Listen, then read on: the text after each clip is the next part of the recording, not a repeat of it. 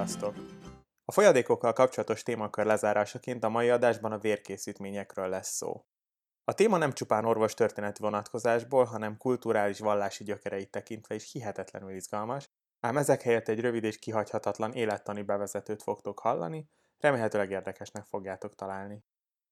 Szóval az alapelv, hogy a vörösvértestek szállítják az oxigént a szöveteknek. Ha beteg enyhén anémiás, ilyenkor az oxigén extrakció emelkedik meg. Súlyosabb esetben a vérszegénység már szöveti hipoxiához is vezethet. Egy másik fontos kérdés, hogy a szervezet a valamilyen okból megnövekedett oxigénigényt hogyan tudja kielégíteni. Ezt írja le az oxigén kínálat egyenlete, amit intenzíves körökben az élet egyenleteként is emlegetnek.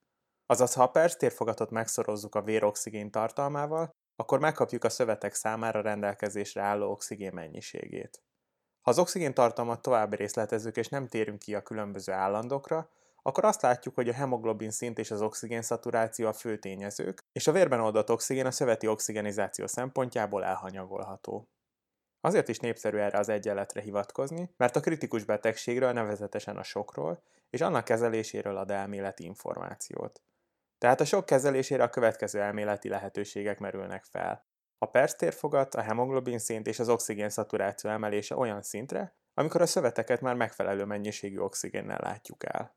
Az elmélet és a klinikai tapasztalat azonban pont a transfúziók esetében nem ennyire egyértelmű, itt két dologra szeretném felhívni a figyelmet.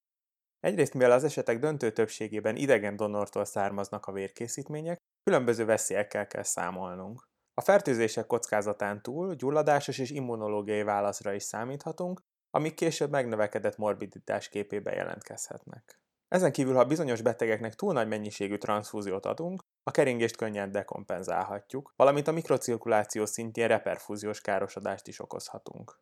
A másik fontos tapasztalat, hogy a klinikai vizsgálatok nem tudták megállapítani, hogy a hemoglobin bizonyos szint fölé emelése minden körülmények között egyenesen arányosan javítana a sok vagy a betegség kimenetelén. Ugyanis a hemoglobin szint normalizálása nem járt előnnyel. Vannak még speciális állapotok, ahol jóval limitáltabb a tudásunk, és ennyire sem ismerjük az ideális hemoglobin szintet. Ilyenek például a vele született szívbetegségek, hematonkológiai állapotok, az akut központi idegrendszeri károsodás, vagy a krónikus anémia kapcsán fellépő akut betegség, és még sorolhatnám tovább. Összességében nem vagyunk egyszerű helyzetben, amikor egy konkrét beteg kapcsán próbáljuk eldönteni, szükség van-e vörösvérsej transfúzióra. A saját gyakorlatom gerincét a 2018-ban megjelent taxi csoport általi ajánlások adják. Ha tehetitek, ezt a közleményt feltétlenül olvassátok el, de minimum fussátok át. Tudom, hogy az ajánlások jó része mögött nem annyira brutális az evidencia, viszont nagyon szépen rendet tesz a szokás alapú gyakorlatok között. Nézzük is meg, hogy egy konkrét helyzetben hogy segíthetnek az új ajánlások. Először zárójelbe jegyezzük meg, hogy vérzéses sokban masszív transfúzió protokollt alkalmazunk, erről most külön nem lesz szó. Egyébként én általában végig gondolom, hogy az adott beteg esetében van-e valami különleges állapot, ami miatt magasabb célértékre kell törekednem. Mint mondtuk korábban, ilyen esetben maximum tippelünk, hogy mi az ideális hemoglobin szint, de a cikkben erre is találtok irányelveket. A második kérdés, hogy hol van a beteg a kezdeti soktalanítástól a hazabocsátásig tartó görbén. Tehát azon a görbén, ahol az egyik oldalon még kritikus az állapota, a másikon már csökkentjük az alkalmazott terápiák mértékét. Persze teljesen jogosan gondoljuk, hogy van középen egy jókora szürke zóna is, de itt sem vagyunk teljesen elveszve. A harmadik kérdés, hogy rendelkezésre áll-e, hogy mennyi a kevert vénás oxigén szaturáció. Ebből megtudhatjuk, mennyi az oxigén extrakció, azaz az artériás és a kevert vénás szaturáció különbsége. Normálisan ez az érték 25% körül van. Ha az oxigén felhasználás ennél több, és a hemoglobin szint alacsony, a beteg aktuális állapotában valószínűleg profitálhat a transfúzióból. Ezek után vegyünk néhány példát a saját gyakorlatomból, ami segíthet eligazodni az említett algoritmusban. A kritikus állapotú betegek esetén 70 g per liter alatt szerintem abszolút indokolt a transfúzió. A nem kritikus, mondhatni gyógyulófélben lévő, vagy idézőjelben krónikus intenzív terápiát igénylő gyerekek esetében viszont 50 g per liter felett feleslegesnek tűnik trafózni. A szürke zóna jelenthet bizonytalanságot azzal kapcsolatban, hogy mennyire beteg a gyerek, vagy 50 és 70 között van a hemoglobin. Ebben az esetben azt javaslom, hogy használjátok a kevert vénás szaturációt. De ha erre nincs lehetőség és komolyan felmerült a transfúzió igénye, akkor talán érdemesebb beadni, mert erre a helyzetre nincsenek elérhető korszerű ajánlások. A cikk egyébként a klinikus belátására bízza a döntést. A végére még szeretnék néhány rövid új ismeretet megosztani más vérkészítményekről.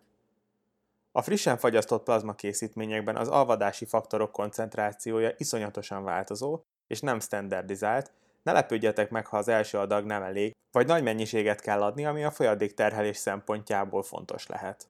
Ha érkanülálás csak a koagulopátia ténye miatt halasztotok és nincs vérzés, ne várjatok FFP-re, inkább használjatok ultrahangot is a legbiztosabb operátort, vagy rekombináns faktorkészítményeket, ha belefér a büdzsébe. A trombocita transfúziókkal kapcsolatban az derült ki, hogy lehet, hogy egyáltalán nem szükséges csoportazonos trombocitát használni, mert attól nem emelkedik jobban a vérlemezkeszám, és nem lesz több a szövődmény sem. Kíváncsian várom elterjed ez a gyakorlat, mert gyakran találkozunk azzal, hogy nem áll rendelkezésre csoportazonos vérlemezke a vérellátókban. És végül ne felejtsétek el a fibrinogén szintet sem ellenőrizni, mert kritikus állapotban mindenféle szinttel találkozhattok. Az sem meglepő, ha kifejezetten magas, mert a fibrinogén akut fázis fehérje, de az akut betegséggel járó májdiszfunkció nagyon alacsony szinteket is eredményezhet, és 1 g per liter szint alatt indokolt a fibrinogént pótolni. Fontos tudni, hogy az FFP fibrinogén tartalma elhanyagolható. Remélem a mai adás segített jobban eligazodni a transfúziók továbbra is misztikus kérdésében. A jövőben biztos jobban tisztázódik, hogy mi is a legjobb gyakorlat. Két útra való gondolatot azonban szeretnék kiemelni a végére. Kerüljük a felesleges vérvételeket, mert azzal csak a transfúziók potenciális veszélyeinek tesszük ki a betegeinket. A második, hogy még a kritikus állapotú betegeknél sem kell normális hemoglobin szintekre törekedni, és ha transfundálunk, akkor is elég 90-100 g per liter környékét megcéloznunk. Köszönöm, hogy ma is velem tartottatok, vegyetek részt továbbra is aktívan a csoport mindennapjaiban a Facebookon. Sziasztok!